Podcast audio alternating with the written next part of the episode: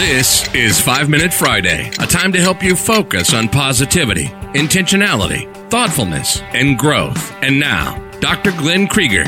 Hey there, everybody. It's Dr. Glenn Krieger, and it's Friday. And you know what that means?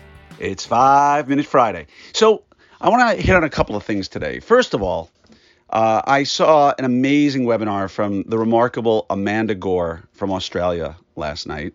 Many of you might remember her as the, one of the keynote speakers this past year at Summit. People loved her so much. I have her coming back again this year as one of our two keynote speakers, uh, with Vince Vicente being the other. And I was able to organize a webinar for her last night for my private group, and she's amazing. And one of the takeaways I want to offer to all of you right now that's worth remembering is that in this world of negativity, in this world of, of just horribleness that's going on in terms of the news media, because remember, negative news sells, positive news doesn't. Um, stay positive. Do you know that last night, when we hit a million global cases of COVID, the news reports literally the second after the John Hopkins graph clicked 1 million, posted there are now a million cases and 50,000 fatalities. They're they're thriving off of this and making unprecedented profits off of our misery. And you know what? I refuse to give in. I've given in at times, and I'm begging all of you don't. We have the choice to stay positive, and that will steer us through this. So stay positive. Don't watch, you know, uh, or read things that get you down. Stay uplifting. Watch the history of comedy on CNN. Uh, amazing, amazing show but keep yourself positive. Read uplifting books, have uplifting conversations. It's co- it's okay to get down every now and then, but like a pilot says in a crisis, attitude affects altitude. Your positivity is going to get you through this, and it's tough. And at times you're going to have to lean on others and, and know that I am here for you. And we're going to stay positive through all of this. So that's number one. Number two, I see there are still conversations out there about how am I going to protect my staff? What am I going to do to help them? And I get it. I love my staff too. Well, I like my staff. I love my family. I love my my friends out there who are uh, orthopreneurs and orthopreneurs RD. I love all of you, but I like my staff. Um, and there are times they do things that are not in my best interest.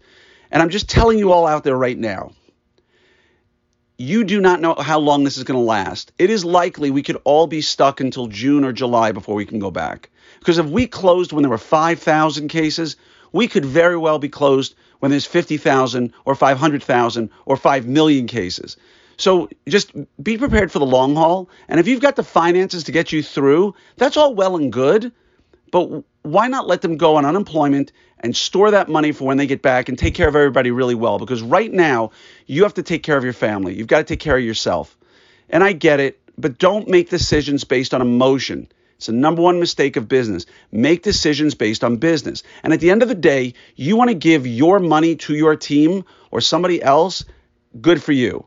But I'm just telling you, think twice, long and hard about this before you do that because I do see a lot of posts out there about people who have said, you know, I haven't laid off my team, I'm keeping them employed full time, and God bless you for that. But in most states, like the state of Texas, they will make the same amount, and in my state, they actually make more being unemployed. There's no stigma associated with this.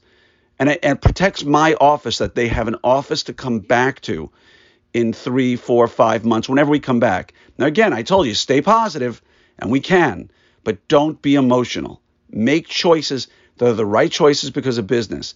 And my third, my third and last comment to you today is please, please, please, please, please do not follow the crowd blindly. There are so many posts out there about the loan and about other things related to virtual consults or what have you. Do what feels right in your heart, okay? And right now, my financial advisors are telling me do not apply for the loan because we can't even apply for the loan yet. So chill, Stay positive, don't react emotionally, and just relax. Everything's going to be fine. You'll apply for the loans in good time. Virtual consults or no virtual consults, your practice is going to survive. Do the right thing, do what's in your heart. Whatever was right in your culture and your practice, double down on it. If you're a very funny person and you make your patients laugh, send something to them that makes them giggle right? If you like to be in touch with your patients, pick up the phone and call some of them. Send out note cards. But but don't go running around like crazy, you know, like I got to apply for a loan. I got to do a virtual consult. Do what feels right to you because in the end, that's what's to get you through all this. So, uh, like I said, love you guys. You inspire me. Um, can't wait till we have that giant party all together, hopefully in October at Orthopreneur Summit, because I'm going to pull out all the stops and make sure that we have a fun time together because we, we're going to need it. But in the meantime, let's all stay together online. Let's all uplift everybody else's spirits. And when this is over, let's emerge from this stronger than we went in because we made great decisions. Take care, all. Have a great Friday. Have a great weekend. And remember, reach out to me personally if you have any questions or just want to chat. I'm always here for you. And I can tell you, I ain't going anywhere. Have a great day.